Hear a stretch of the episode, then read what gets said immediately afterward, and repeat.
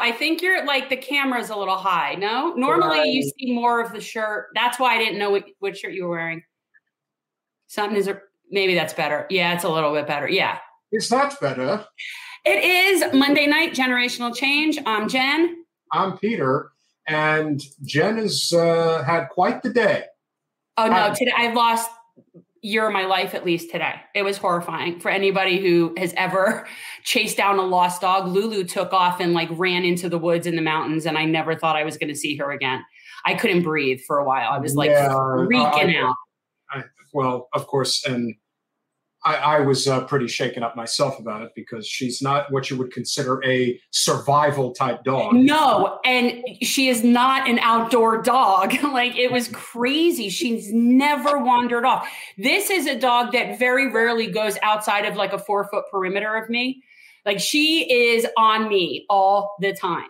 So it was weird. She just went off. I, I, that was the scariest. I was like running through the mountains behind people's houses, shrieking for her. It was, it was not good. So, what do you think ultimately caused her to run? Uh, I have no idea. I think she was just following new smells and just wandered off. You know, I mean, she is old, so there's other behaviors. You know, having a senior dog is not necessarily easy, but um, yeah, there's always the first, but that will be the last. I assure you, that won't ever happen again. Yeah, I would imagine now you're going to be uh, watching her like a hawk uh, every which way. Yeah, I mean, I, there are so many things that could have gone wrong from where we are to where she ended up. And it's honestly, if it were not for the mountain people, I got to tell you, it was like two neighbors came running. There was sort of this like, and I'm up this very, it's a very small street. It's like, it's not really a holler because we're not in that, but it's like a very small little street and everyone knows everybody. And the next thing you know, like this mountain phone tree thing was activated, and some lady on a off-road vehicle came and took me and drove me up to find her, and these other people found her. Like it was crazy. And I kept thinking, like, if that had happened in my neighborhood at home, nobody would have helped me. Yeah, you're right. And I do think that there is something to be said about the different cultures that do exist in this country. Because oh, when you man. think about, you know, what it's like to, you know, live in the, the urban dwelling and things like that. And it's not that people don't necessarily care.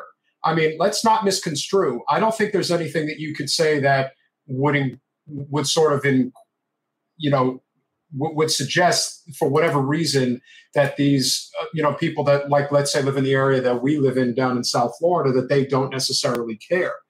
What no, I, I just think that that because I think the truth is is that when you're in places where people are struggling more, so sure. places that are more expensive, more crowded, more urban, that people have less time to be concerned with other people. When yeah. you're in places here where it's slow, less expensive to live, and and and there's also this huge um, economic diversity that exists where i am which i very much appreciate.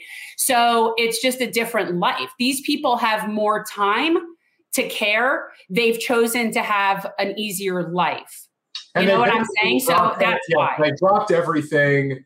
They were right there yeah. center to lend a hand and they didn't and it wasn't like they were doing it for five minutes. They were basically uh, not only that but i don't live here. I'm just in an airbnb. I'm not even their usual i'm not their neighbor. Yeah no they really uh they came through and and you got telling you this is why i belong here. These are more my peeps. Well like i say can't judge a book by its cover but without further ado we are obviously very pleased to always welcome back a friend of the show who knows a thing or two about let's not judge a book by its cover. Uh, there are many cross sections of our society, and for those people that live in big cities or in the more boony, you know, areas, uh, there is a lot of humanity out there, and that is something that you know we kind of uh, have lost sight of, and especially today, in light of what could have been a disastrous set of circumstances.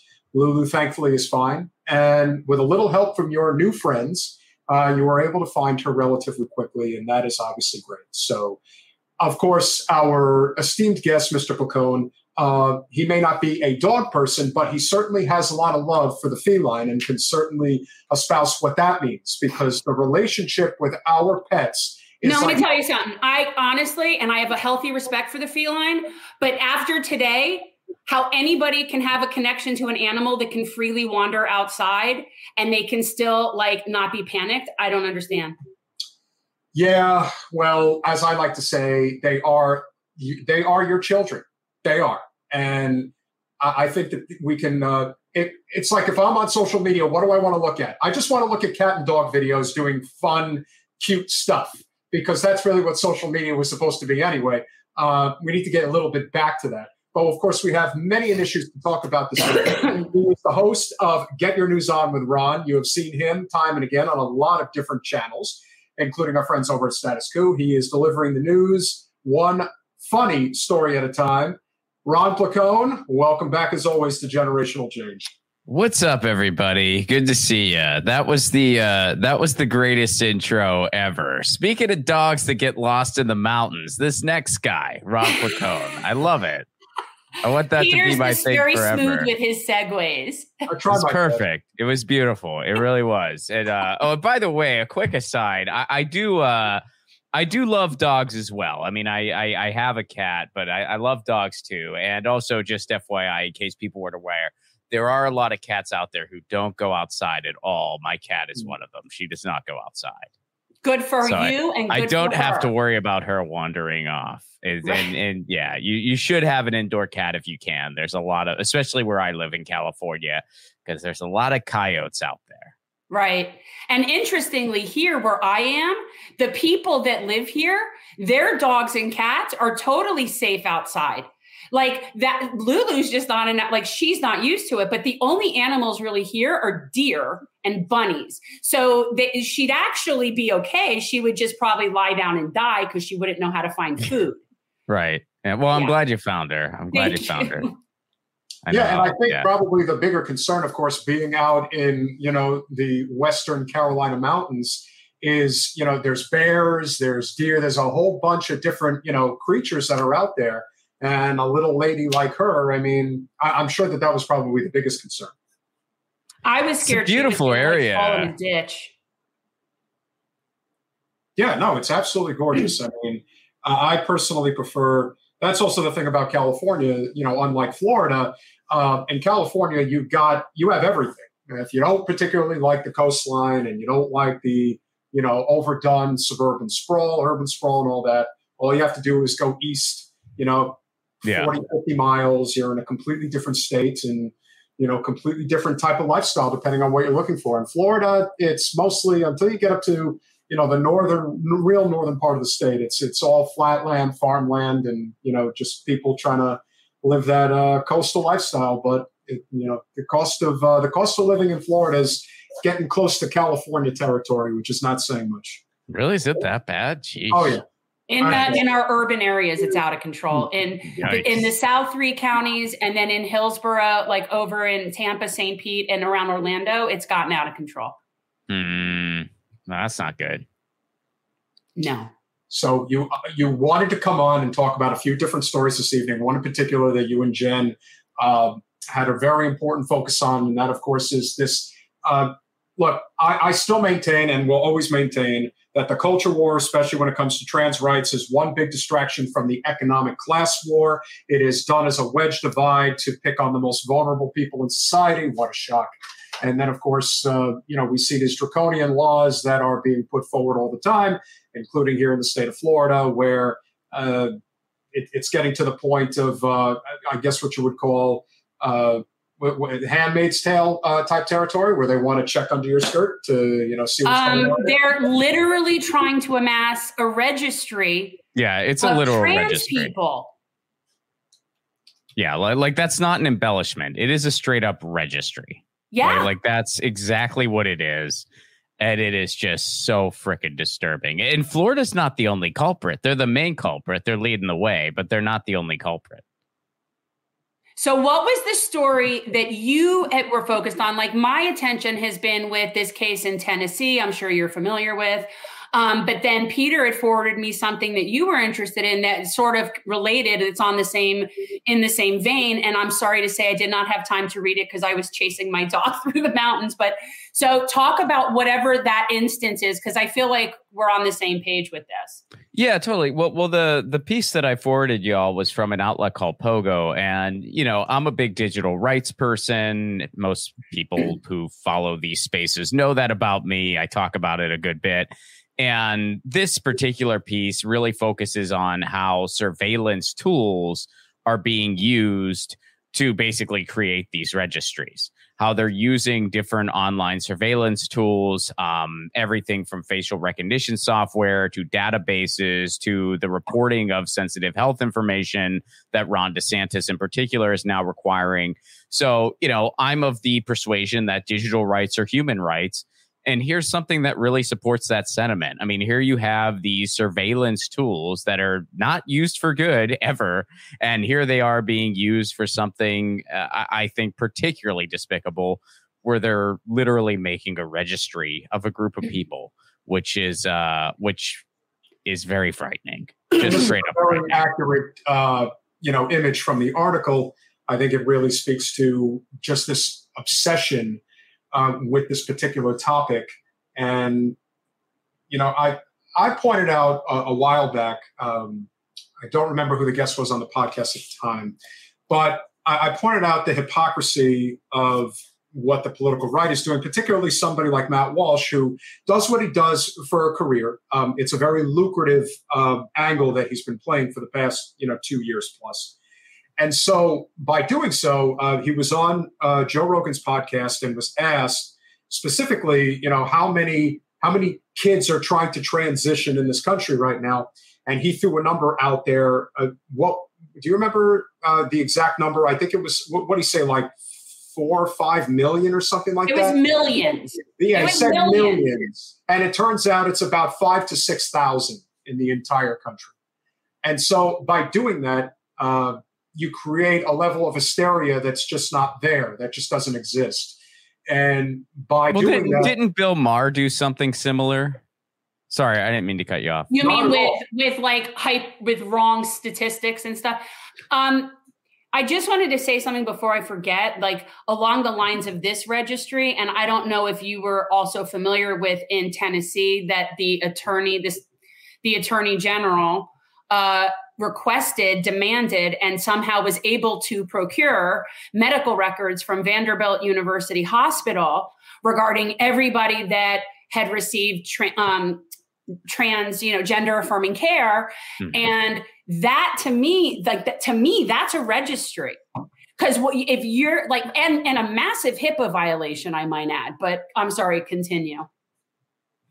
Uh, yeah, no, the the thing from Bill Maher I'm referring to, I don't I don't think it was like a specific statistic, but he said something along like like he tried to make this joke about how oh there's more transgender people now because we're talking about it like like basically equating being transgender to a fad which is so disgusting and and just so completely disrespectful to a group of people and also just nonsense. I, I mean, it's like, yeah, if more people feel like they're okay to be open about who they are, first of all, that's a good thing. Second of all, that that doesn't, yeah, that, doesn't mean it's a trend, Bill. Sheesh.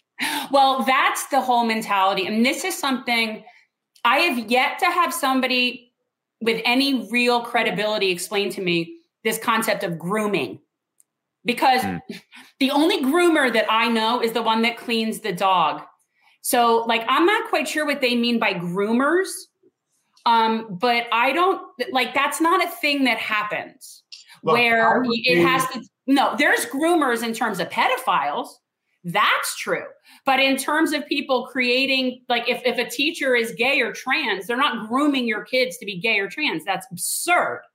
I, I would also, I would also venture that depending on the specific circumstance, you know there are there is validity. Like to i mean this movie that just came out um uh chimes of freedom or whatever the name is it's the jim caviezel film about uh, child trafficking. And it is blowing up and i do think that there is validity to that specific issue. But here's the problem with the conservative right is that if you're going to talk about grooming you're going to talk about you know, abuse of children, things like that. If you are not pointing the finger at at the church, then I don't want to hear what you have to say because it's the most obvious place where abuse takes place and they have been protected forever.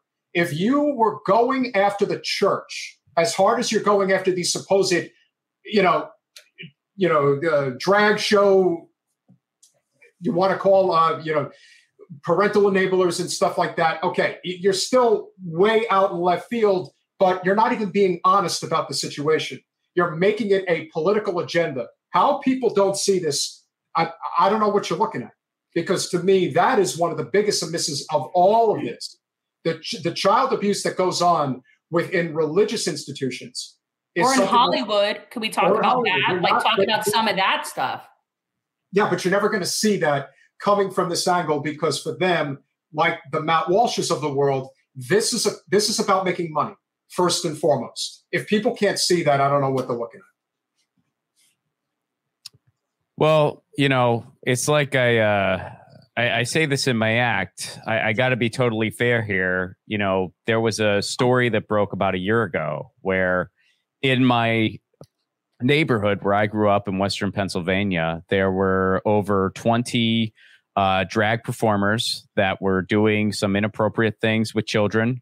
And uh, one of them was actually at my grade school. Oh, wait, I'm sorry. Did I say drag performer? I meant Catholic priests. I'm sorry. I'm sorry. Over 20 Catholic priests who were in Western Pennsylvania. And one of them was at my grade school when I was there. So, and it's, and it's 10 times worse because you know, the archdiocese in all of the major cities, whether it's Pittsburgh. I mean, if, if any of you have not seen the movie Spotlight uh, with Michael Keaton and Mark Ruffalo, highly recommend. Um, that was about the Boston Archdiocese and what they were doing. Uh, it's not like there's this epidemic which exists of priests abusing children and dealing with them appropriately. It's we're not only going to not prosecute these priests. We're going to keep them in the parish and just pass them off to another one somewhere oh, yeah. else in the country and completely hide the records of what was going on. And the fact that that is not at the forefront of the discussion of child abuse in this country, I would be right there with that agenda if they were willing to tackle this head on, but they're not going to do it because there therein lies where a lot of their funding probably comes from, their support comes from online. There is no denying it. If you are going to go after a particular topic, there cannot be any guardrails to, well, if we go in this direction, we might piss off these people. No, either you have a real agenda that you're fighting for, or you're just trying to line your own pockets. And as long as, you know, us respectively have been in the political arena, it people are just looking for the next grift that's going to allow them to continue whatever the hell this is. That's, you know, and again, innocent children are being subjugated to this BS. And all the while, the issue at bar is not being dealt with. We're distracted constantly from the fact that we don't have health care, which, let's be honest, if we did, we would not hear anywhere near these amount of stories when it comes to, you know, whether kids are getting proper mental health coverage, whether they're getting proper physical uh, health needs and things of that nature. You know, it's it's always trying to deal with some ancillary pro- ancillary problem that isn't dealing with the core problem. And for those that you know get marred down in this, I, I don't have time for it.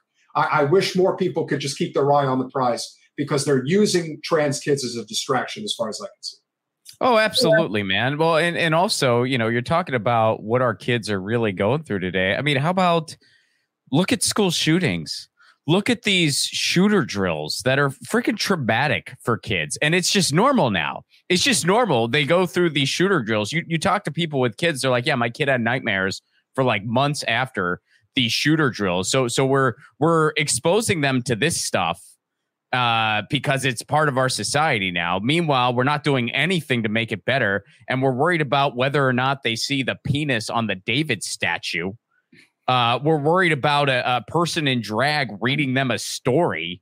Like, what the hell? I, I mean, it's just so it's just so bizarre. And and it's like you couldn't pitch what's going on right now as a dystopian movie because they they'd say it's too far fetched. No one would buy this. There's no way a society would go this far off the deep end. But we're freaking there. And with all due respect, Florida, y'all are leading the way. Holy shit. What's in the water in your state? Yeah. We got our problems in California, but well, my God.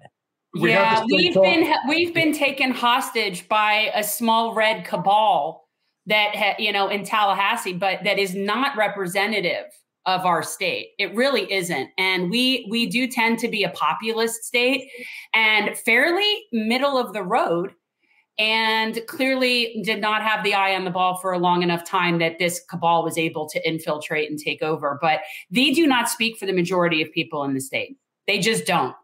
Oh, I believe you because I, I mean, I, I love performing in Florida. It's one of my favorite places to play. I, I, I love visiting y'all state. Uh, Gainesville is one of my favorite college towns. Uh, I've had great times in Miami, Orlando. Uh, even the pan, I, I love the Panhandle. I mean, I really do. I like we had we had a lot of lefties show up to our shows in the Panhandle. But uh, but yeah, wow. Rick Scott told me I'm not welcome. Uh, you know, like it's just well, uh, you know. But here's the thing. I I'm very curious if Rick Scott could define what a communist, a socialist, or a Marxist was, and the fact that in his first sentence he somehow com, com, you know brought those things in with big government is hilarious to me. He doesn't well, think, know what it even is. No, I don't think he does. I mean, I, I think, and, and other people kind of said this, like anyone to his left is a, a communist or a socialist to him. So that's that's most people.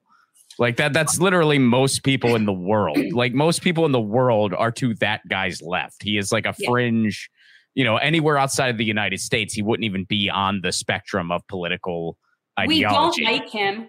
We don't like him. He's just so rich that he's able to keep buying seats. Like it, it, nobody likes him. I have yet to meet one person who likes him. Not one. And that's the big difference between Rick Scott and and uh, yes and Ron DeSantis is a lot of people like Ron DeSantis, even which is frightening. Yeah, which is which also is very frightening. It's it's well, a lot has changed in the last six months. Let's keep it let's keep it hundred percent on that one. Uh, but in terms of uh, uh just overall you know political decision making. I mean, Rick Scott is as bad as anybody I've ever seen. He's the richest person in the Senate, and the overwhelming majority of the money he's made was due to Medicare fraud. Um, so he literally made his money through the blood of other people. And to say that he's a soulless prick would be the nicest way to describe him. And unfortunately, he's going to be reelected very comfortably next year because the Democratic Party in Florida is a complete disaster.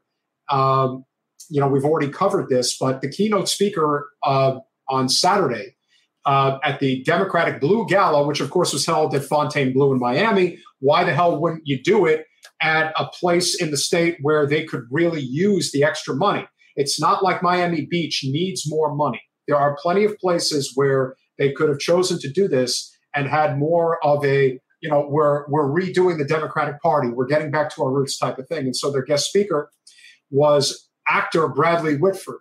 And Bradley Whitford, who really likes to put himself out there as, you know, a Debra Messing type, uh, you know, Democratic Party sycophant liberal, decided that just before he came down to Florida, he was going to put out a tweet about how much he hates progressives and how the hell they didn't just get in line for Hillary Clinton in 2016 and all would be fine if it wasn't for that. Oh so I'm thinking, God. yeah, well, if you really want to know why Rick Scott keeps winning elections and he's so effing terrible, well, you have to have some semblance of competition on the other side. And if there was, if there was any type of infrastructure, solid candidates, things like that, I think he probably would have been knocked out a number of years ago. Stands to reason now why he's going to win again next year and is able to get away with the absolute vomit that comes out of his mouth constantly. I think only because of Ron DeSantis have we not heard as much from Rick Scott over the last few years. Either way, you're screwed. But I'm glad I don't hear as much from him. But when he talks, honestly, it's like listening to Debbie talk. It's that bad.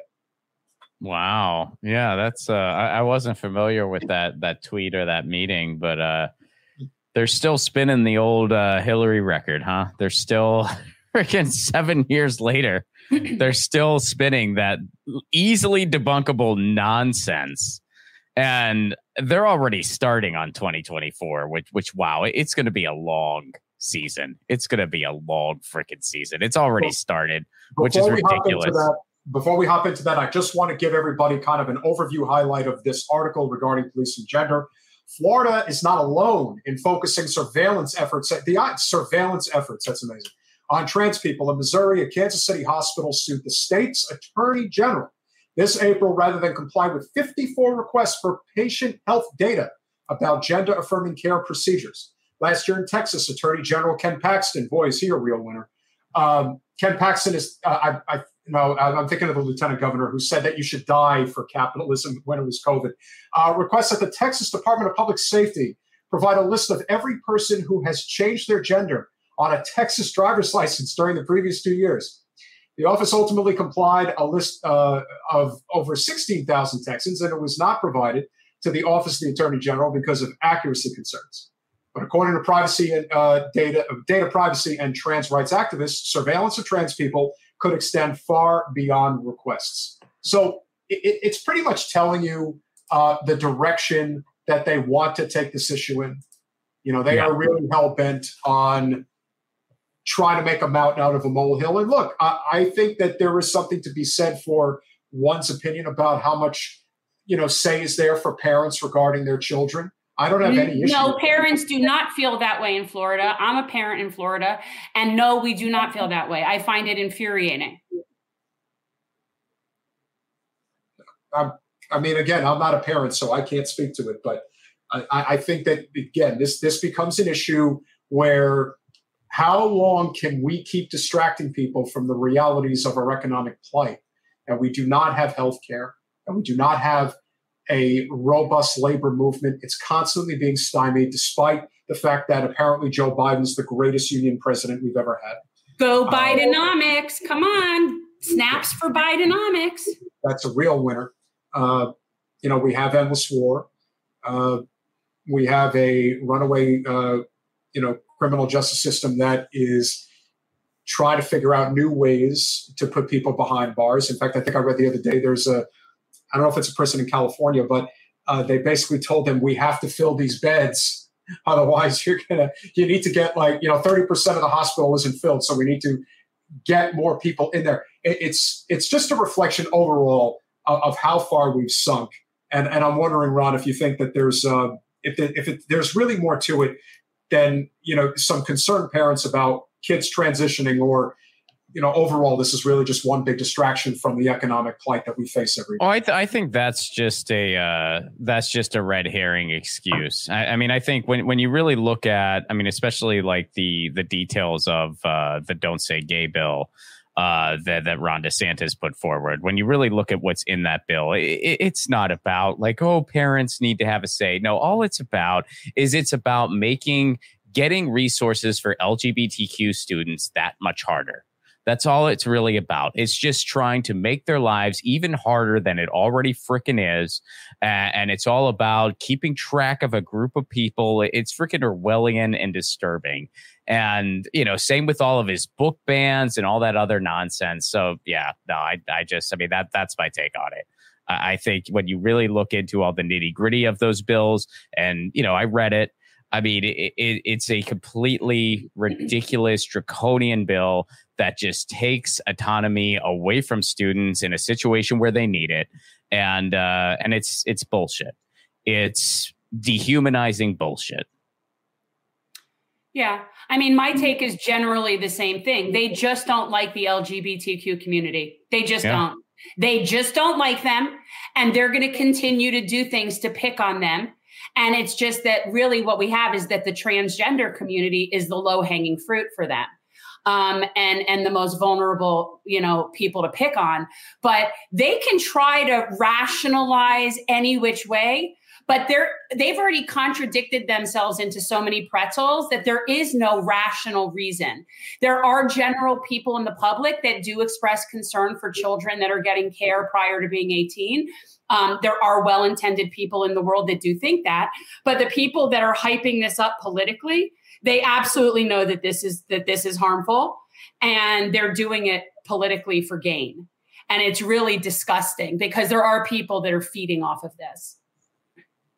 Totally. And and and that's the thing that uh that's the thing that really freaks me out about your guy DeSantis. He he's able to sort of like make these horrible pieces of legislation like sound reasonable when he's talking to his base. And when when you read between the lines, you're like, no, this is not reasonable at all. You're a freaking psychopath.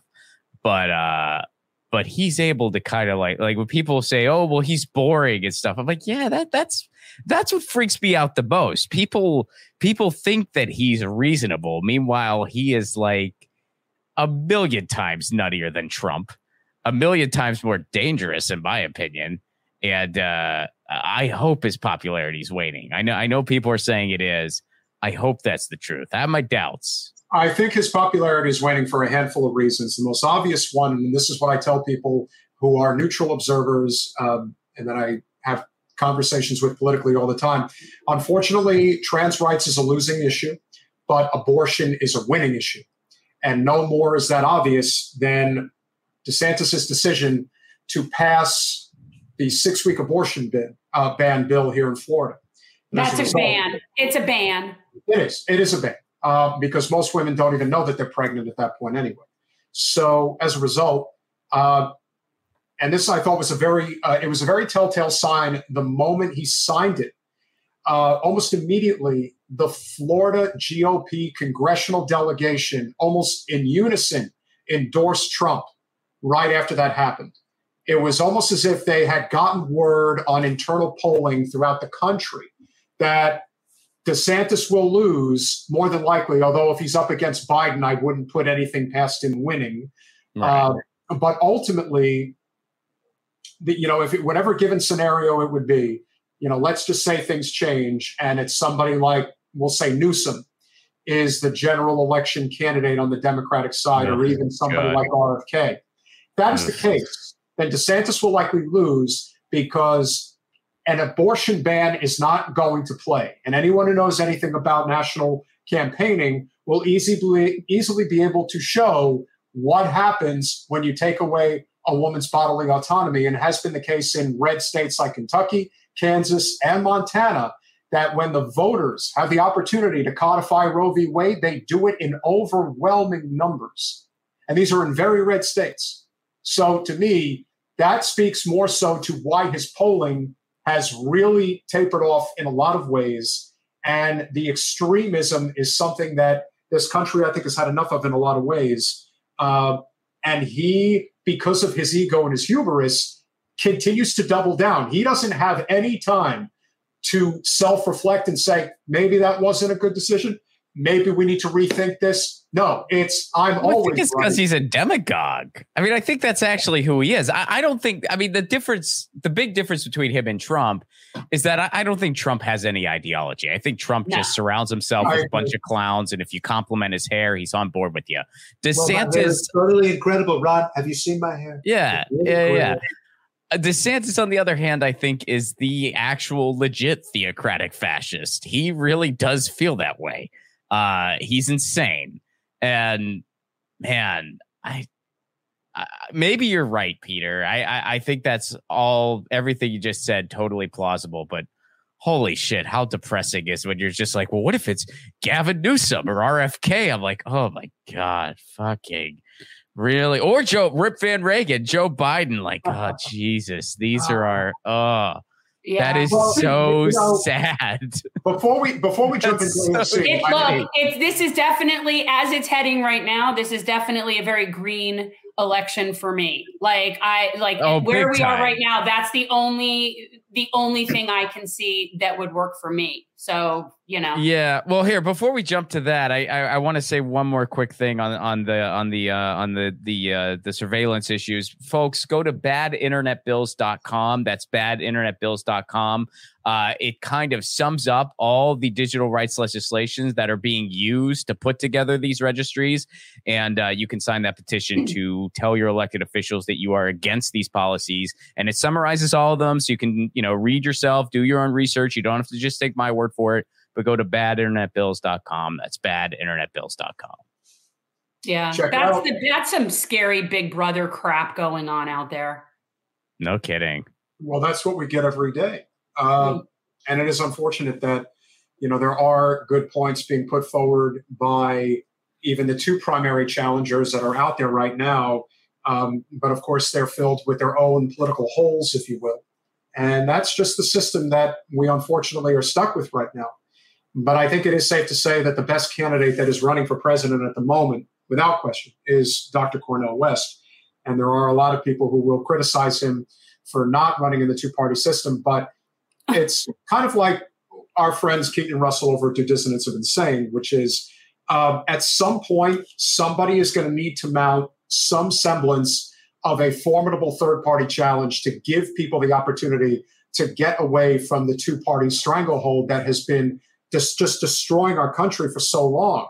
And even if it means uh, whether it is a question of Trump winning again, um, or obviously even worse, DeSantis winning, there comes a point where the people are just simply not going to take it anymore.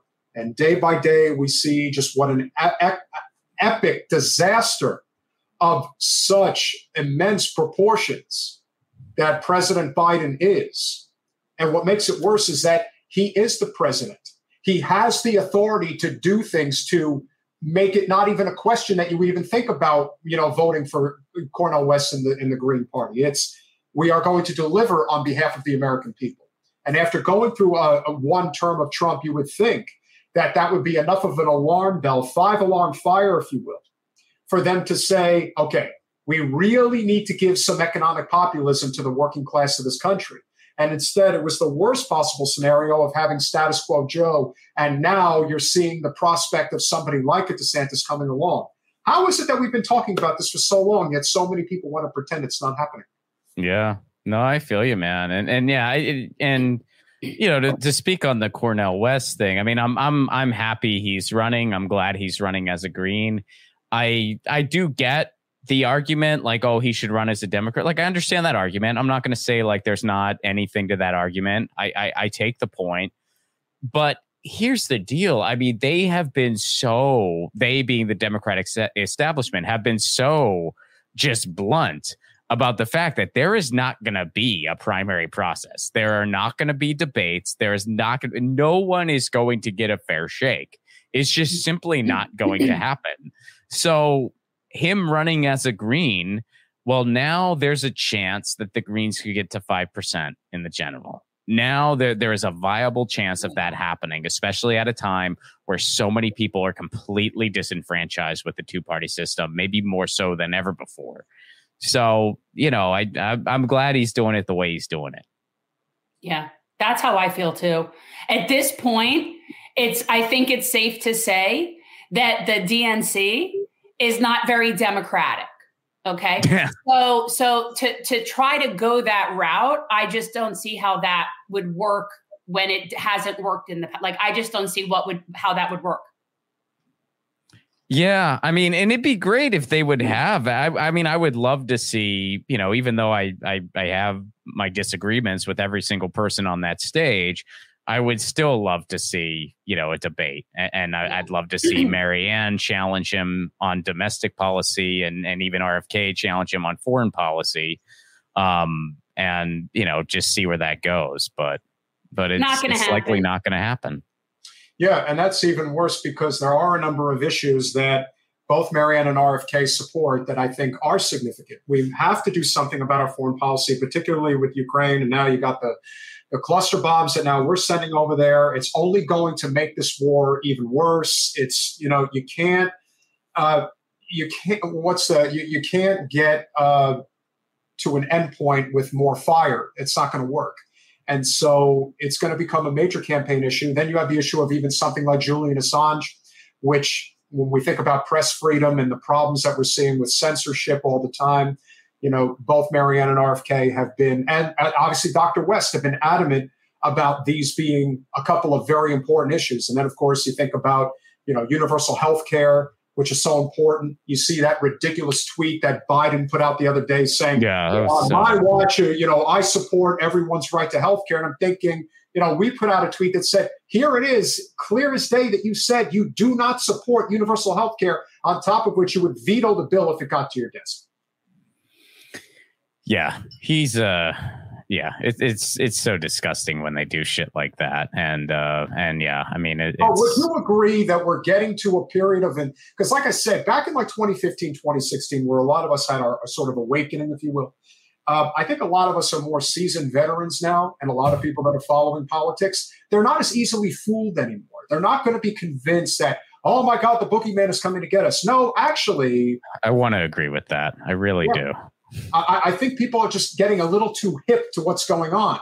So when somebody like that puts out that message of, oh, I totally support healthcare. Uh, no, sir, actually, right here it says you don't support it at all. And you've kind of been against it forever. So why the hell should we trust you now? And the more they try to suppress this message of what RFK, Marianne, and Dr. West are saying, I think that's only emboldening them more. And it's only emboldening Trump even more as well. Yeah, I agree with some of what you said there. I, I mean, I, I actually don't think people are more hip to being fooled. I, I think to a degree that's true. I, I, think maybe people are more, they're seeing through the Democratic establishment more. But I, I think that a lot of people, they, they cling to these contrarian things very, very easily. Um, and, and that has not stopped since I would say 2016. I think RFK is a prime example of that. There are people who believe that guy is an actual leftist. I have yet for anybody to coherently explain to me how. How is the guy who is against Medicare for all, uh, who has no climate plan whatsoever, who takes Wall Street money, who has ties to the CIA, who never missed an, an, an opportunity to endorse a Clinton ever, ever who said something nice about Bernie and immediately had to backtrack about it on his website. How is that guy your true leftist? That is comically absurd. The political fan fiction that happens in this country is is staggering and it happens on all sides online it happens with trump all the time like like like trump's anti-establishment what a funny fan fiction story that is. By what standard? He's been the guy on the inside in DC. He's been the guy on the outside buying politicians his entire life. He's a freaking plutocrat to the nth degree. Ron DeSantis is the real outsider. Cool story, bro. He's a theocratic fascist. So, uh, uh, Peter, I, I, don't share your optimism that, oh, people are seeing through stuff now. Maybe a little bit. Maybe they see through something like Joe Biden. They've been seeing through Joe Biden for years. This is a guy who failed his way up into the presidency. He had well, to Jen, drop out before because of plagiarism. He's well, a freaking clown saying, show. Yeah, he Jen, didn't even. He can't win. Wait, he what? Jen's been saying that there's no way Joe can win re-election. Like there's nope. no, there's no, there's no way against anybody. I don't think so either. I, I think the only reason he won in 2020 was because the Trump administration mishandled the pandemic yeah. so hard. So That's hard. That people were just it. which that really is that is the only reason. And that is such a lesson to the American people. Here's what the American people really should have taken away from 2020. Republicans, which by the way, Republicans and Democrats, same owners, Republicans hate you so much, they would risk losing the White House instead of giving you a UBI for two months. They could have given us a universal UBI for like two months. If they did that, Trump would have won. They knew that. They didn't want to do it because they hate poor people that much. Mm-hmm. Democrats hate you so much that they would rather not help you at all than let Trump look good for two seconds. They didn't even want to push for those other checks because they knew Trump's signature would be on them. The big thing that they have bipartisan support on is how much they hate you. They just hate you. And Joe Biden, wow, it's like uh, uh, Lord Ashcraft said this to me first. She's like, talk about failing up. That is the dictionary definition of failing up into the presidency. Been on the wrong side of pretty much everything for 50 fucking years. He goes up against a guy who shot himself in the dick 25 times when it comes to everything having to, to do with the pandemic. So a bunch of people who haven't voted in 20 years just decided, this guy's just got to go. He's freaking clueless. Let's put this other clueless guy in there. Welcome to American politics. Holy shit. Yeah, I don't think he can win again. He barely won last time. I, I have said many times that I don't think he won as much as Trump lost. Yeah. And when we, and you know, we spend a lot of time canvassing, a lot of time canvassing. So we get a sense of enthusiasm and things like that. So when Joe was in that 20 race, when we were out canvassing, we saw very, very few signs for Joe Biden. And we live in the bluest county in Florida. Okay. So even during that general election, and I would say, and, and the one prior, there were definitely Hillary signs. There were. I mean, there was definitely, we saw that, you know, that there was a lot of local support for Hillary for sure. And when Biden was running in the general, we're out canvassing. Uh, I didn't see very, very few Biden signs. That's not a good sign. Mm-hmm. I agree, and it's only he can't win again. Yeah, and it's only going to get worse because of you know what was reflective in you know the the gala event over the weekend, and it's just reflective in the way that the co- country uh, and, and, again, a friend of the show, Zayna Day, who was on with Jordan on Status Coup earlier, had brought up the fact that it, only a decade ago you had maybe a, a quarter to a third of the population that truly identified as being independent. Whereas today, it's about two thirds of the population. Right. That even if they're registered within the party, they really are politically independent. They don't want to be in the party. Maybe yeah. by, you know, in, in our circumstances, like we're both registered Democrats, but that's because in the state of Florida, you have to be registered within one of the two major parties if you want to have any electoral impact whatsoever. In oh, other yeah. states, you have a little bit more, you know, freedom. Yeah, here here in California, we have it. I'm, I'm, actually I'm not registered as anything right now. Uh, like I'm just no party preference, but I'm thinking about registering green just to vote for Cornel in the the primary. Or well, well, I'll hear everybody out. But um, but you know, I'm I'm definitely I would like to have a say in that primary. So I'm thinking about green entering.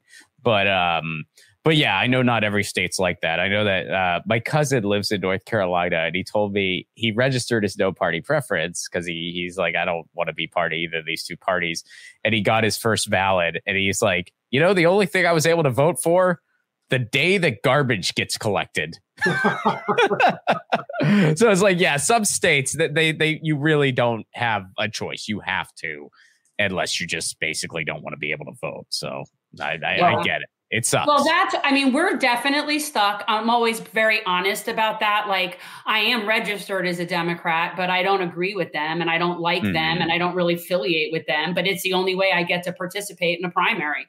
And there is a better chance of there being more like-minded people in that group than there would be for me in the Republican group. That's it. That's that's the measure of why I'm registered as a Democrat.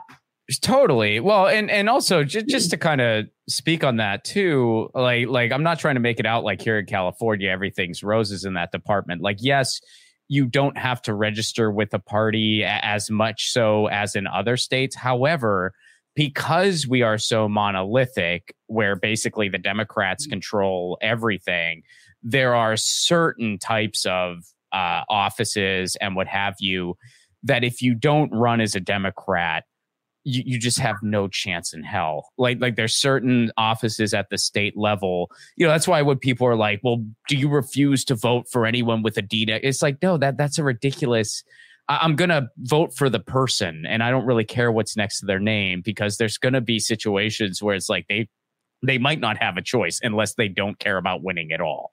You know, and there's certain things at the state level in California where it's like, yeah, you really don't have a choice because you have to get endorsements from various clubs, from various unions. And if you don't have that D next to your name, you have no fucking chance at getting that. That's why we see the opposite extreme where we see like Republicans registering as Democrats.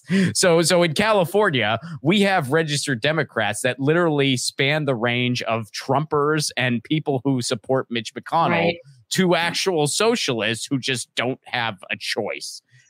And they're all registered in the same political party, which See, how is ridiculous absurd. It's, it's, so it is, absurd. It's ridiculous. This is abs- it, it is. It's just it's ridiculous. Like we're all running around knowing that this is not a, a, a thing where it's fitting most people. We have one corporate no party. It's yeah. not working, people. Well, let's keep it. Let's keep it 100 percent though. I do believe more so than ever before that the establishment is concerned about Dr. West. I think they are concerned about his message, about how far he might be able to take this if he is given an actual, if he has an actual infrastructure. If Dr. West is able to raise money, he is going to be a problem. And they know that. And so here is what they had to say on the most trusted name in news the other day, CNN. But it is always interesting to hear what they have to say regarding the competition and what they're throwing out to the drones and for them to hear. Senior advisor to President Obama, David Axelrod, warning Biden could be facing a third party spoiler, specifically from Green Party candidate Cornel West. Axelrod tweeting, quote, in 2016, the Green Party played an outsized role in tipping the election to Donald Trump. Now, West is their likely nominee. They could easily do it again. Risky business. This comes as less than 40% of Americans say they view Biden or Trump favorably. Almost one in four voters, in fact, say they don't like either candidate, which is a key part of Cornel West's pitch. I just thought about all the creative, imaginative, courageous fellow citizens that I meet. And how do we end up with the two candidates? Trump on the one hand, Biden on the other. Good God. With Brother Trump, you've got uh, a, a, gangster in the objective sense. And with Biden, again, I love the brother, but he's a hypocrite. And he's pushing toward World War III when you talk about the, what, what, what he has to say about China and Russia. This recent NBC News poll really stood out to me. 45% of Democrats say they'd consider backing a third party candidate. Compare that to 34% of Republicans. How concerned do you think Joe Biden should be tonight? He should be a little concerned. And I'll say this because you know, my affinity with uh, uh, to Cornel West, he's my frat brother. I got my PhD in part because I was uh, in, drawn intellectually to the heft of his scholarship. Um, so he resonates and he has resonated particularly with the African American community for quite some time, for decades, frankly. So if you're Joe Biden, you know this is likely to be a close race, whether it's DeSantis or Trump, whoever it is, that it's those margins in some states, in a handful of states, where this third party candidate could be effective, particularly when you look at 2022. You see that numbers, especially in the African American community, were not where the Democrats needed them to be. So if there is concern about how close the general election might be, with memories of Jill Stein from 2016, mm-hmm. this is going to, this should concern uh, uh, Biden and Democrats a little bit based on the issues that Cornel West will be able to address.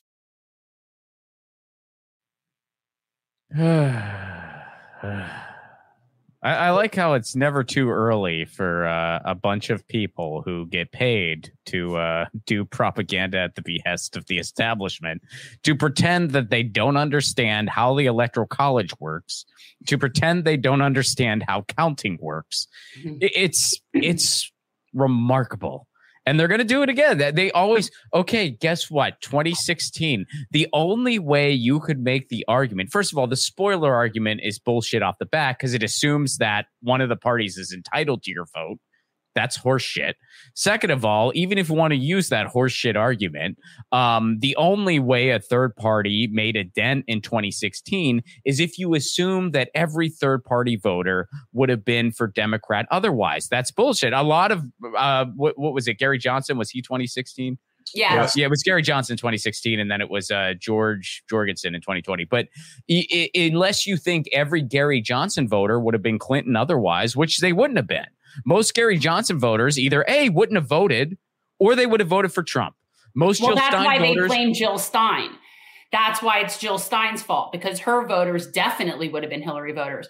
I can safely say that's not true because I was yeah, a Jill Stein true. voter and there was no universe wherein I was voting for Hillary Clinton. Right. And, that's most, I mean, look, they, they, try to make it out like these aren't actual parties. The Green Party is a political party. The Libertarians are a political party. Yeah. And, you know, a lot of them would not vote if their candidate wasn't on the ballot, you know, and, and it's like we've, we've seen this record spun over and over again. There are still people out there blaming Nader even though we have the actual evidence like that's not true they they did all the polls. Most of Nader's people wouldn't have voted otherwise. Some of Nader's people would have voted for Gore. Some of them would have voted for Bush. So guess what? He took votes away from Bush too. And guess what? You know what voting bloc did make more of an impact in 20, uh, 2000 than Nader voters did? The amount of Democrats who voted Republican in that election. A bunch of Democrats voted for Bush in that frickin' election. How amazing is it that a major political party in this country, instead of looking at their own frickin' members who didn't vote for their candidate, they blame a different party. It is amazing. Like, like, like, there's no like. Try explaining American politics to someone who doesn't live here, and and, and then throw your freaking remote control against the wall after 30 seconds. It, it, it's unreal. It's, it's unfucking real. And it's the same BS when it comes down to election being stolen. The only election that was stolen was Bush versus Gore, and everyone knows that. Right. And as oh, a yeah. result, you know, you want to talk about the Supreme Court and what the Democrats chose not to do when they had an opportunity to try to push Garland through. Uh, the president at the time, of course, Obama did not do anything of the sort, but I'm sure it had more to do with what Hillary wanted to make sure that there was that wedge that she could use in the general election. Didn't work. But the only reason why Roberts and Alito are on the court right now is because of Bush getting into the White House when he shouldn't have. Oh, and totally, they, man. And, and, and then over the course of Trump's presidency, they rehabilitated George Bush like he was a completely innocent bystander, even though he's the biggest war criminal, maybe walking the earth right now, assuming that Dick Cheney's still alive. And that, that I think speaks a lot more to it's it's a game, and you're the one being played, and eventually you're not just going to be played anymore. I think people will eventually just get tired of feeling like they're they're being treated as idiots. I don't think people are dumb. I think that there's a huge problem with tribalism. There's no question that that plays a big role. But I think eventually you recognize in some ways that the best thing that could have happened over the last few years is that Biden has been such an epic disaster Yeah. of such immense proportions that it's you can't just say Trump, Trump, Trump anymore, and people are going to get all afraid. They're like, I think we're kind of screwed either way. I think that's the general consensus that most people are taking on at this point. Yeah, well, I think so for sure. And now you've got Biden uh, appointing Elliott Abrams to a bipartisan something something diplomacy. And I'm thinking, how in the world are you going to tell me that Trump is so scary? I'm so scared. Like, because what scares me the most of people in the executive position is who they appoint. What scares me the most about them are the people that they bring on. And you've got Biden bringing on someone who should be in prison and and that and and by the way where where's ilhan omar on it now where are all the people that were against him being appointed by trump why is nobody in there saying anything about this It's not just that. You know, you also have the fact that when Trump was president, you had the Democrats rubber stamping all of the federal judges, all of them. There was no Fast pushback. tracking some of them. yes fast tracking them. Remember the one time that they asked Pelosi about that, and she said, "We we have to get home for the summer." It's like if you can't see the scam, I, I, I don't have any sympathy anymore. That's why, uh, you know, like I said, I, I get very, uh, you know, I, I get very assertive when it comes to the culture war stuff. I'm like, you guys are just you, you're you're missing the bigger picture here. You're you're not recognizing why this is becoming a main topic of discussion. but we still have to handle that shit No, like I'm- i, I appreciate it's a distraction All right, look, a better example would be the nonsense that's going on with TYT right now and Anna and the well rest can of we not we're not going to talk about that We're right not going to talk about it. That's the point. There is no point in talking Um, about it. The only thing we could do is control what's in front of us right now. And what I think is of greater importance is the fact that AOC, who is supposedly this leader, if you will, of the left movement, she isn't, at least not anymore, decided that this is what she's going to do. Even though I have a lot of respect for what she's done in New York City and what she's done to inspire a lot of people. But she is a career politician now. And a lot of people need to realize that. And here's why. This is just pitiful this is pitiful Robert F. Kennedy Jr. And so president's only primary opponents are Marianne Williamson, Robert F. Kennedy Jr. Haven't been any rumors about anyone else even thinking about jumping in. Will you be supporting Joe Biden for reelection? Uh, I believe, given that field, yes. I think he's done quite well, uh, given the limitations that we have. Um, I do think that there are ebbs and flows, uh, as there are in any president uh, in any presidency.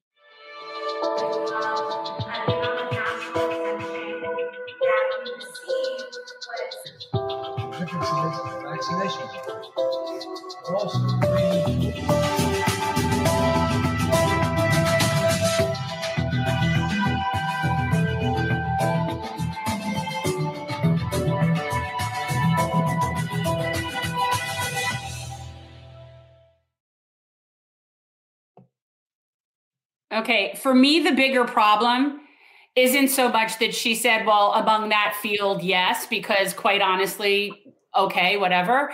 It's that then she pivoted to he's doing a good job and then sort of made it be like, well, it was the equivalent of Trump's there's good folks and bad folks on both sides. Like, it, it, it, that's how ridiculous it was that she just sat there and tried to like rose color anything that this president has done. I mean, th- these this is the same person that couldn't get past the parliamentarian. So I, I don't understand how anybody could be singing his praises. Yeah, I mean, I I I don't see what planet you're living on if you're going to say he's been doing a good job. He first of all, I mean, again, as a digital rights guy, he may be the first president in recent history that will not even have a fully staffed FCC for the duration of his freaking term. Uh, actually, it's supposed to happen maybe this week. So so finally, after after like nearly you know three years, he's he's going to actually have an FCC and and fulfill one of his like easy slam dunk promises where it's like, come on, dude, you have to at least give us this. But um, you know, he's missed the mark on everything. He set up the student loan forgiveness to fail. He knew he was setting it up in a way that it was going to fail. He did it on purpose. Uh, couldn't get us health care during a pandemic. There were so many executive orders he couldn't have done, didn't do one of them. That's why whenever I hear people say, like, oh, Bernie, we wouldn't have, we wouldn't even be better off if Bernie was president. I'm like, I'm uh, sorry. Bernie has pissed me off many, many times, especially in recent years, and he'll piss me off a couple more. I guarantee it. However, on what uh, you're living on a different planet if you don't think we would be a million times better off if Bernie Sanders was president right now. Would we still have a million problems? Yes. Would Bernie piss us off a bunch? Yes. But are there some executive orders that would be pretty like that would be life saving for some people, life changing for a lot of others that Bernie would have done? Yes. Yeah. Also, yes. So, yes, we would be a million times better off. Still a million and five problems, but a million times better off. I'm sorry. Yeah. I know that it's really, I know it's cool and contrarian to say otherwise, but if you want to live in reality, yes, we would be way better off if Bernie Sanders was freaking president and had been since 2020. Yeah. Uh, but yeah, I, I think that AOC and all of them, I mean, it's not just AOC, it is all of them. You know, when you get, in the club and you get into uh, you know the democratic establishment and you get to be ciao holly Kamastai, and and you get to be a mm. career politician you're gonna make that decision it's like when somebody works for a certain car dealership and no matter what you do as a customer you can't get them to say that yes our car is not as good as maybe this other car. You can't get them to bash the car. Maybe they're working at a Kia dealership and you could be like, hey, is Lamborghini a nicer car than a Kia? I mean, anyone could subjectively say yes to that, right? But they got to be like, well, the Kia offers a better value or something like that. They have to. It's the same thing in political parties. You can't say that your guy is shitting the bed even if he is probably quite literally shitting the bed. I think that's totally possible for Joe Biden at this point. You can't say it though. You can't, you gotta sugarcoat that freaking Reagan clone turd. And that's what AOC is doing. That is what AOC doing. And and and does she have the option to really buck the system and go against all that? Yes, she does have that option. Is she going to? Clearly not. Hmm. She's not. And when it comes to the squad, I mean, a lot of people have their takes on this where it's like, oh, people are going too hard on the squad. They're outnumbered. What do you expect from them? Okay, look, they are outnumbered. That is just mathematically true. Nobody denies that. but they're not using what leverage they do have. And if they acted as a block time and time again, there'd still be a lot of losses, but there would have been a couple wins too. Instead, we have nothing but losses because they never act as a block. I get that you're outnumbered, but Yeah. you're not using the leverage you got, and that's the freaking problem. Yeah. Well, and they're not using their platforms and they're not using their time outside of Congress. Like we tend to focus so heavily on what's happening policy wise, legislation wise. That's where they're completely outnumbered. So it's not like AOC is going to be able to get like Medicare for all through. We get it. Right. Okay. But what you could be doing with your platform and how you could be speaking out. I look at her and I've never met her. I don't have any personal judgment about her whatsoever, just objectively looking at her.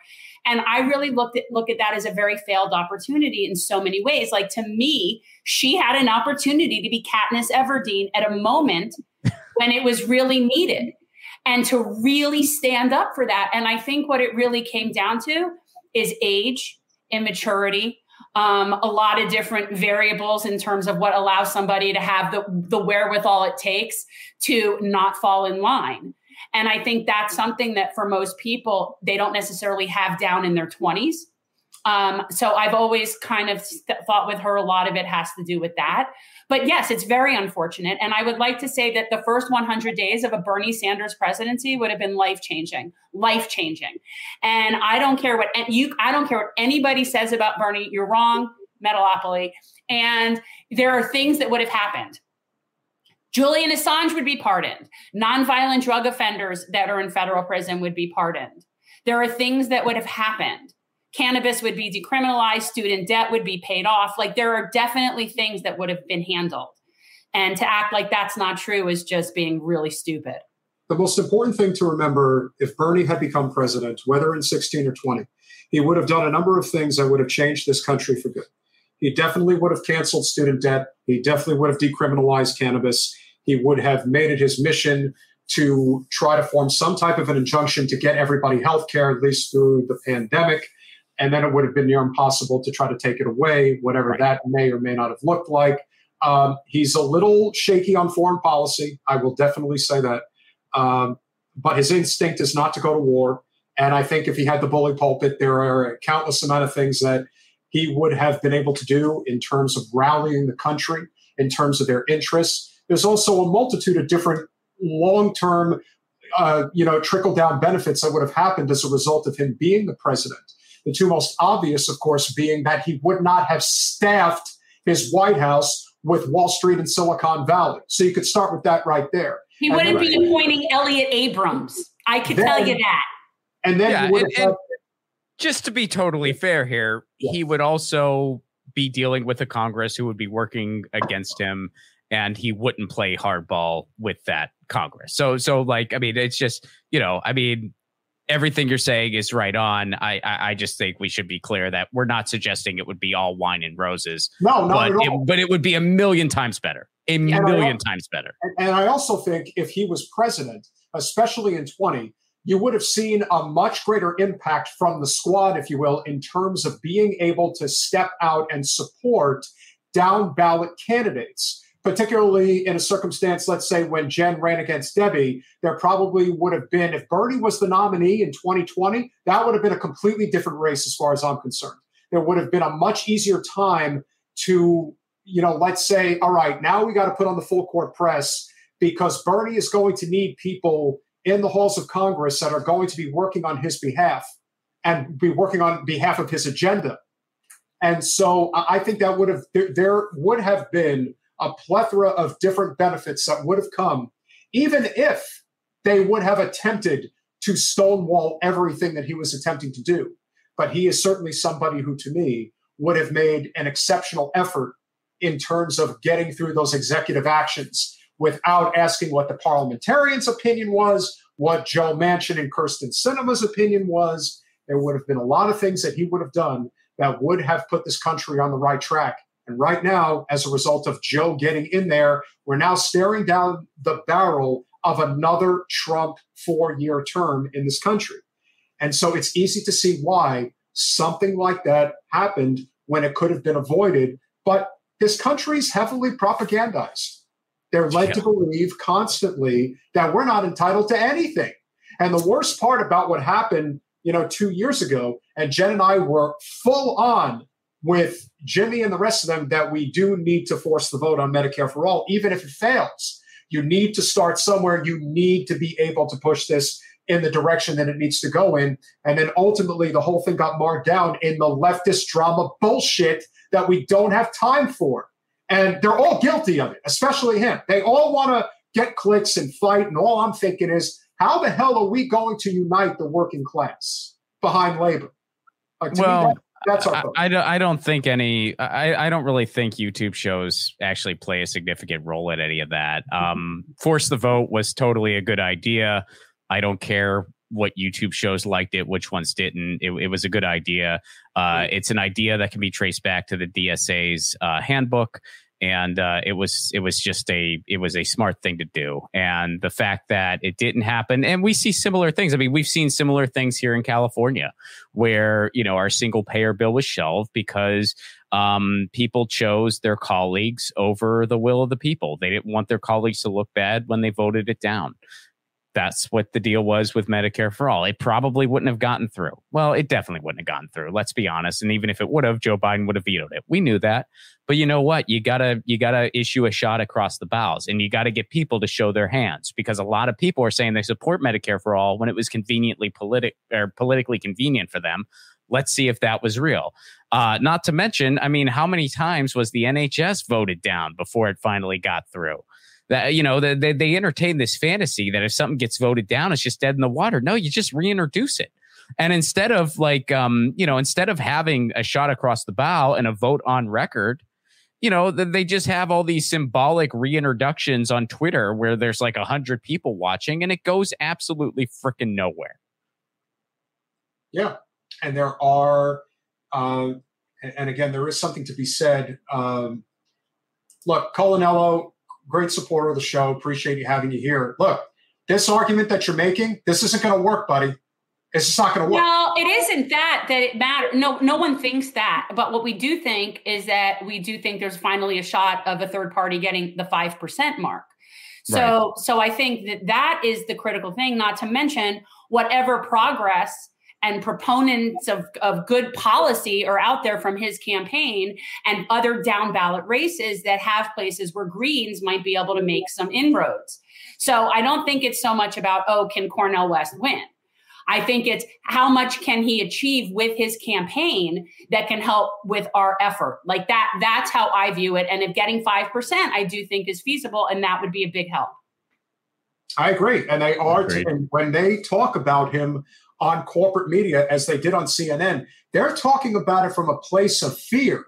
They they're not looking at it as let's just bash the hell out of him. They're almost looking at it as, man, we really don't know how to go at this guy because he really knows how to counterpunch and he really knows how to garner support from a lot of different people. And here's one thing, Ron, that I do give RFK a lot of credit for. He is going on every single major political podcast that is out there on YouTube. Dr. West needs to be doing the exact same thing. Every major Dr. network. He goes on a bunch of stuff. Dr. But- West goes on a bunch of stuff. but he's but he's got to he's got to go into he's got to go into spaces that maybe aren't necessarily as friendly to this idea of socialism and stuff like that. I'm sorry. RFK is a guy who's getting his 15 minutes in the spotlight and he's freaking enjoying it. So now all of a sudden he's some online contrarian edge lord because he's being embraced in those spaces. All of a sudden he's into crypto. All of a sudden he's into this and that. He has a couple. I I mean, I like what he has to say about Russia and Ukraine. I question its sincerity. I hope he's sincere. I don't know because I don't know if he's sincere about anything. Uh, so yeah, I, I, there's no comparison between the two. I'm No, sorry. I- Cornel not West is a public intellectual who, for years, has been educating people. For years, has been on the right side of things, and at the age of 70, is just getting started. RFK Jr. is just a clown who is getting his 15 minutes in the spotlight, and he's going to milk it for all it's worth.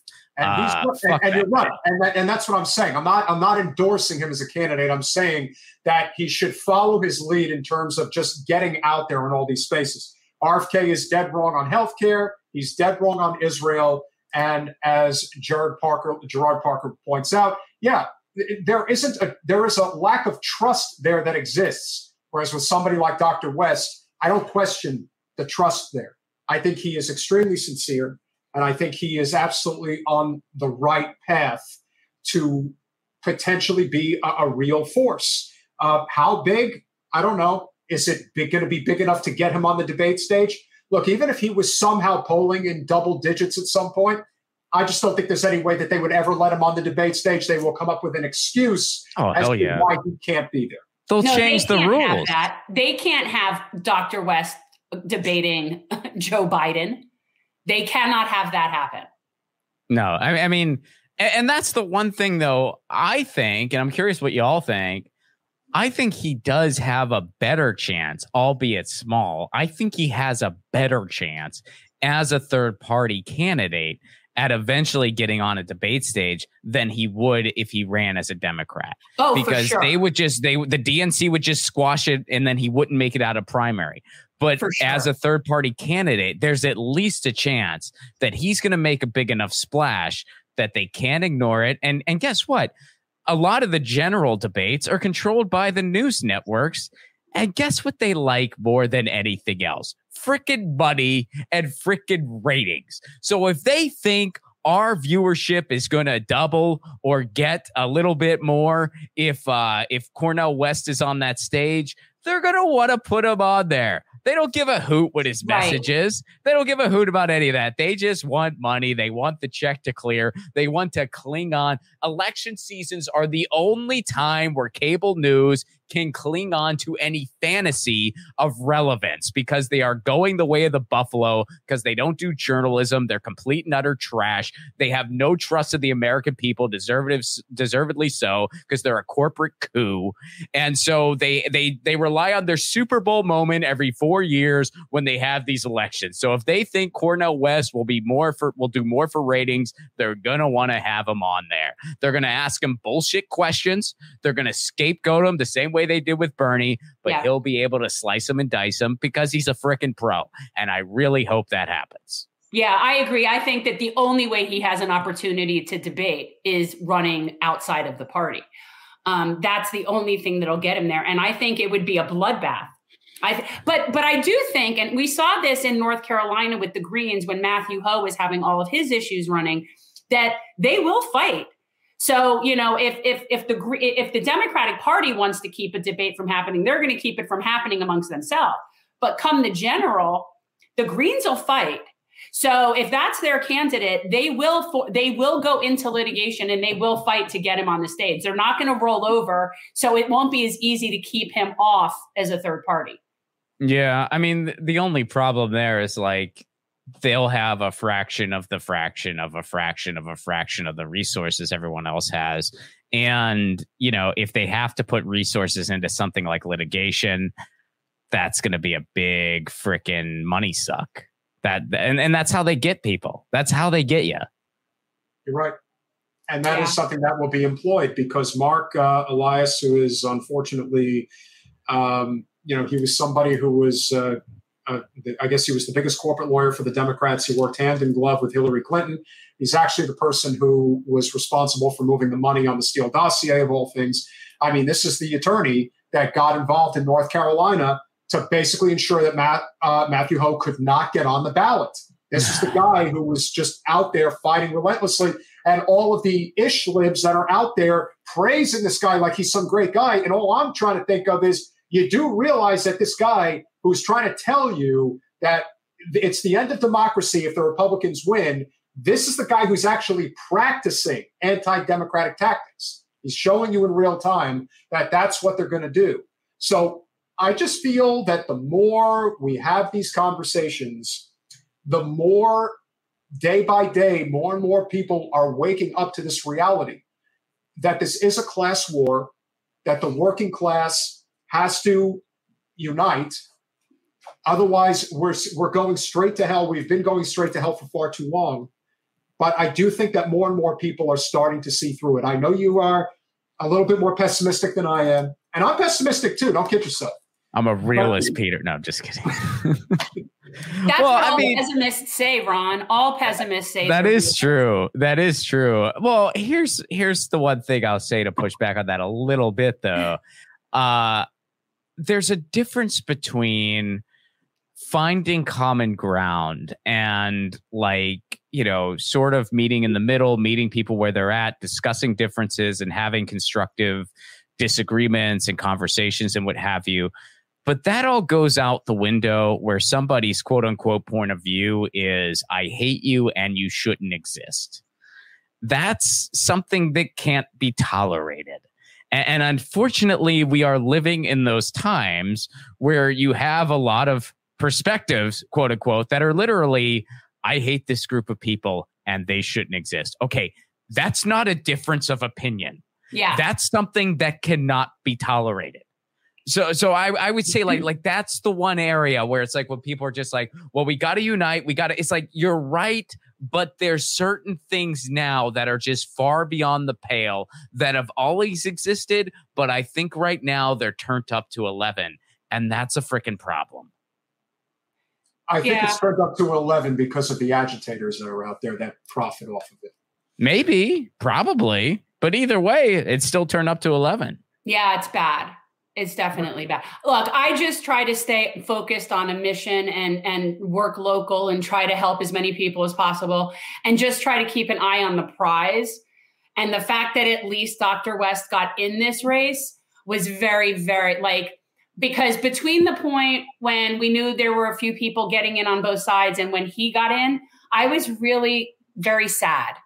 And so I felt like there's this glimmer of hope, and there's definitely now at least a campaign that will be spreading the message that I that I want to hear spread.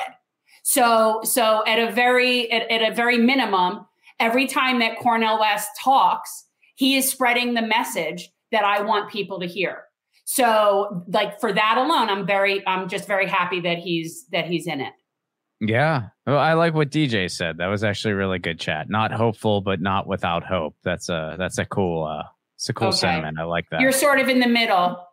You're hope middle. He hasn't given up yet. We're not going to let you. hope adjacent. Hope Hope curious. I'll Hope take it. curious. No, I I, mean I, identify as hopeful. No, I, I, I mean, I, I do too. I, I, I think we can just, we can all find hope in different ways. I mean, I, I'm kind of with you where it's like, I find hope in my neighborhood. I find hope in like the micro level. And, and yeah, I am also a big firm believer that it's like all politics are local, you know, whether it be in the literal sense, like just engaging in your neighborhood, or even in the sense that it's like you're fighting on behalf of policy and that starts right in your backyard. So so yeah, I mean I'm I, I'm definitely 100% uh you know with you there and and hey, I mean it was the neighborhood that helped you find your dog. Oh, that that was the most like but see and that's what I see is that kind of Right. stuff when we're out talking with regular people that is what I see. So it's very frustrating when I see that the electoral political process has Right. taken over people's concepts as to everything that is, you know, relating to community or collective has to do with politics and it's just not true. And that is it, it only is serving to separate us. Um, and so no i find i find most people like in neighborhoods very friendly. Um, we've had very few experiences in canvassing and i've canvassed in so many places where i would say that the people weren't weren't nice Yeah. Well, no, I mean, uh, yeah. I mean, I mean that's that's my experience in my neighborhood. You know, I mean, we're we're we're the we're the harbor of Los Angeles, so we're kind of in our own little corner, and and there's, there's we're a big union town, so there's everything, um, you know. But there's also a lot of um, you know, kind of old money in the neighborhood, people who have been around for a very long time. So you kind of get a little bit of everything. You get, you know, like like the far left, you get kind of the center, you, you even get the right, and and everybody. Uh, yeah everybody for the most part gets along when it comes to their neighborhood. So so yeah. yeah i appreciate that As the saying goes, everything starts at the local level and everything ends at the local level. And that's really what we need to focus on. Because from the ground up is how the change will happen. And of course, there is a lot more work to be done. But if we cross pollinate enough, there's no telling what could happen going forward. Ron, it's always a pleasure. How can people find you? Plug anything and everything you want so Thank people you. can check out your work. Well, everyone, check out my YouTube channel. Uh, it's just youtube.com slash Ron Placone. Please subscribe if you'd be so kind. Uh, my uh, The first episode of a streaming series I'm making called Loner is out now. Please check it out. It's a fun time. Uh, RonPlacone.com for all my tour dates. I'm going to be in Edinburgh at the Edinburgh Fringe Festival. Uh, so anyone in Edinburgh, come out and see those shows in August. And then October 21st, I'll be right in my neighborhood of San Pedro. Uh, and you can get tickets and all information at my website, ronplacone.com. My fringe shows are actually free. So you just need the information there. So uh, I'll see you all in Edinburgh and then San Pedro. Tickets are available at ronplacone.com. And uh, yeah, I'm going to have a movie hopefully done by the fall. It's being edited right now. Uh, our goal is fall. We are on pace to meet that goal. So uh, once it's out, I will be letting you all know, and hopefully uh, Miami will be one of the places we have a screening. Y'all are in Miami, right? Well, we're we're in closer to Fort Lauderdale, but yeah, we're South Florida. All right. Well, South Florida somewhere we'll have a screening, either Miami or somewhere Miami adjacent. That would be awesome. Count on it. Ron, Thank you so much, pleasure, Ron. brother. Thanks for having me. Always a pleasure. Love talking to y'all. Anytime. Talk to you. brother. Bye. Peace. One of our best. No, and I always love when we have comedians in any capacity on. It always keeps it very entertaining. It does, uh, and I think there's there's always going to be issues that we're 100% agreement on. Others we're not. Uh, the thing that we didn't really get to talk about uh, with Ron regarding RFK is just you know he he talked about obviously there's a, a huge focus on the negative, and I agree. Ron, you know RFK is not my candidate, uh, but I do appreciate a number of the things that he's saying. It also goes to show you what the status is of our politics right now, where somebody like RFK can just hop in there and immediately grab 20% of the vote because that's how bad things are. And as we've said about Marianne, who doesn't even really have a campaign, is still hovering around 10%. There is a desperation in this country for other directions, other viable paths forward. And when somebody like AOC, for example, just comes out there in lockstep, it isn't even so much that she endorsed Joe. She could have endorsed Joe in a way just to say, look, he's the president. He has the best shot at winning. I disagree with him on a lot of key issues, but it's what's on the plate right now. And that's the fight that we have going forward. Instead, she says, oh, he's doing a great job. Right. What universe? Right. Well, that was my thing. It wasn't so much that she said she endorsed him given the field, as much as it is that then she went into praising him. It's one thing if you say, look, given where we are, yeah, I'm going to do that. But to like act like somehow that, and, and the way she put it was given what we're up against. What are you up against? You had you, you had a majority of people. What are you up against? I don't understand that. And she's in a safe district on top of everything else. Yeah. Yeah. Which it's just doesn't make any disappointing. It's disappointing, but not surprising. Yeah. And so when we talk Joe about outlasted his usefulness in 96. Ah, well, long time coming. And when we talk about where things are good in the Democratic Party, and there are it's not much, but the Upper Midwest happens to be the one region of the country where they do seem to be, you know, ta- taking whatever wins they can by using whatever leverage they've got. And we have obviously sung the praises of what the Minnesota state legislature was able to do. Um, you know, especially for working people, and they had slim margins, but did it anyway. Tony Evers is the governor of Wisconsin. Um, he has gone to great lengths to make sure that certain things are done on behalf of working people, even though it is a red legislature. But he has veto power and he uses it. And so in this case, he is using a partial veto to fund public schools for four centuries. I'd say that that's pretty damn impressive. What do you think?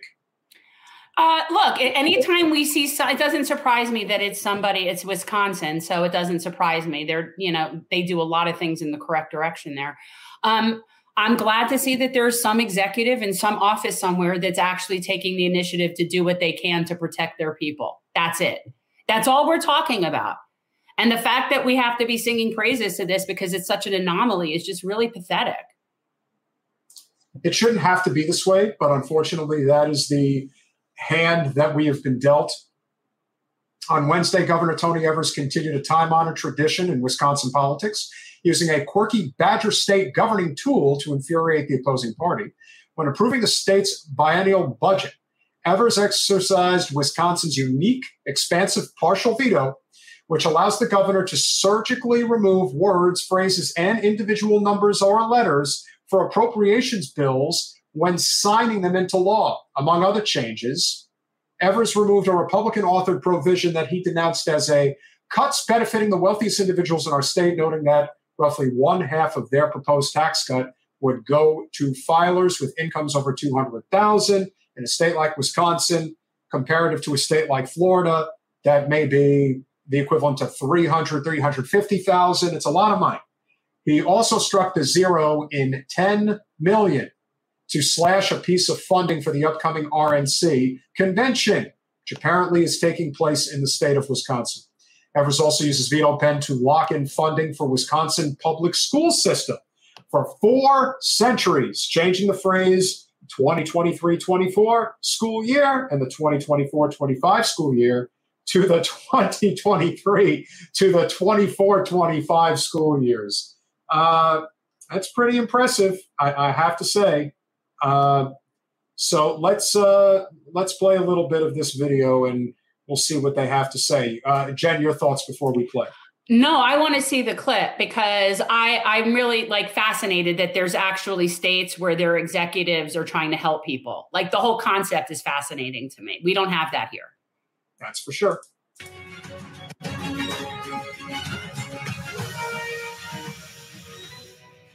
Now to the results of two high stakes elections sending political shockwaves across the country. A Democratic judge in Wisconsin has won a crucial Supreme Court seat, flipping control of the state's highest court.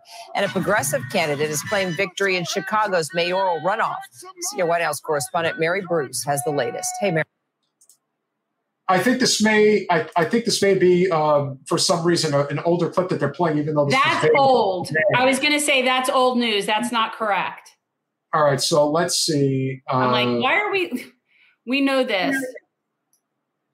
All right, let me let me see if there's another article that has a clip of the information pertaining to this.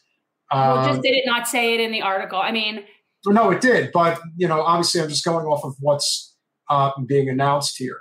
So I think a lot of this is just rehashing old, uh, you know, specifics. Maybe there really isn't a clip uh, pertaining to it at the moment, at least not that I can see. So right now, um, it would appear that that is the case. So, yeah. Uh, I mean, look, Governor Evers was able to win re-election by slim margins. Uh, this will help him next time. No. It will.